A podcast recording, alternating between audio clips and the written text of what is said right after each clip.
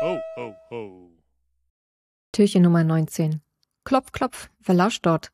Portscanning und Portknocking.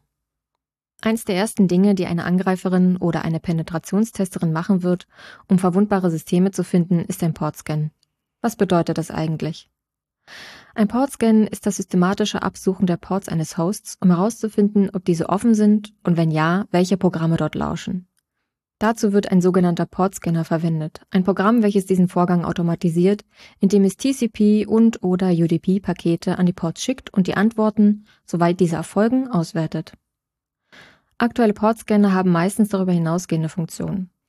Beispielsweise kann das Programm ermittelt werden, welches auf einem Port lauscht, inklusive dessen genaue Version und bekannte Sicherheitslücken dieser Version.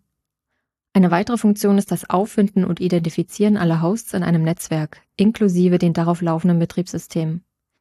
Viele Portscanner lassen sich darüber hinaus skripten, sodass sie sich problemlos in andere Tools oder CICD-Pipelines einbinden lassen. Einer der ältesten, aber immer noch populärsten Portscanner ist Nmap.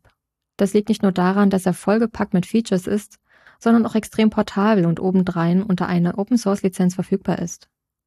Nmap wurde erstmalig in dem aus Türchen 11 bekannten Frag-Magazin vorgestellt. Der heute immer noch lesenswerte Artikel The Art of Port Scanning aus dem Jahr 1997 über die verschiedenen Port-Scanning-Techniken hatte sogar den Quellcode zum Selbstkompilieren angehängt. Die Gründung von Plattformen wie GitHub und Co., auf denen man heute Quellcodes verteilen würde, lagen dort noch in weiter Zukunft. Selbst SourceForge, der Urahn von GitHub und Co., wurde erst zwei Jahre später gegründet.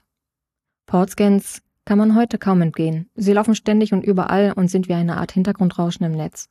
Mit auf Geschwindigkeit ausgelegten Portscannern wie ZMAP kann der gesamte IPv4-Adressraum in knapp fünf Minuten gescannt werden. Eine Leitung mit ausreichender Bandbreite vorausgesetzt.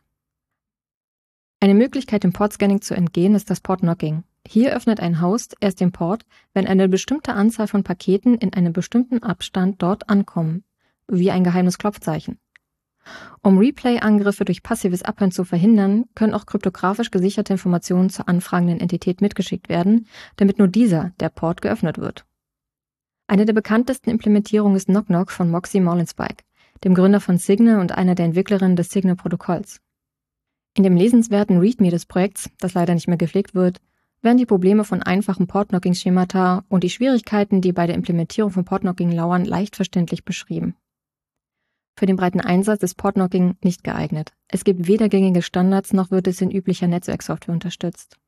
Zudem brauchen die Kommunikationspartnerinnen für sich als Portknocking gemeinsames, geheimes, kryptografisches Schlüsselmaterial. Falls du noch nie ein Portscan deiner Infrastruktur gemacht hast, dann wird es Zeit. In deine CICD-Pipeline eingebaut, ist es ein preiswerter, aber nicht zu verachtender Sicherheitsgewinn. Besser du erfährst als erste Person, wenn eines deiner im Internet exponierten Systeme verwundbar ist.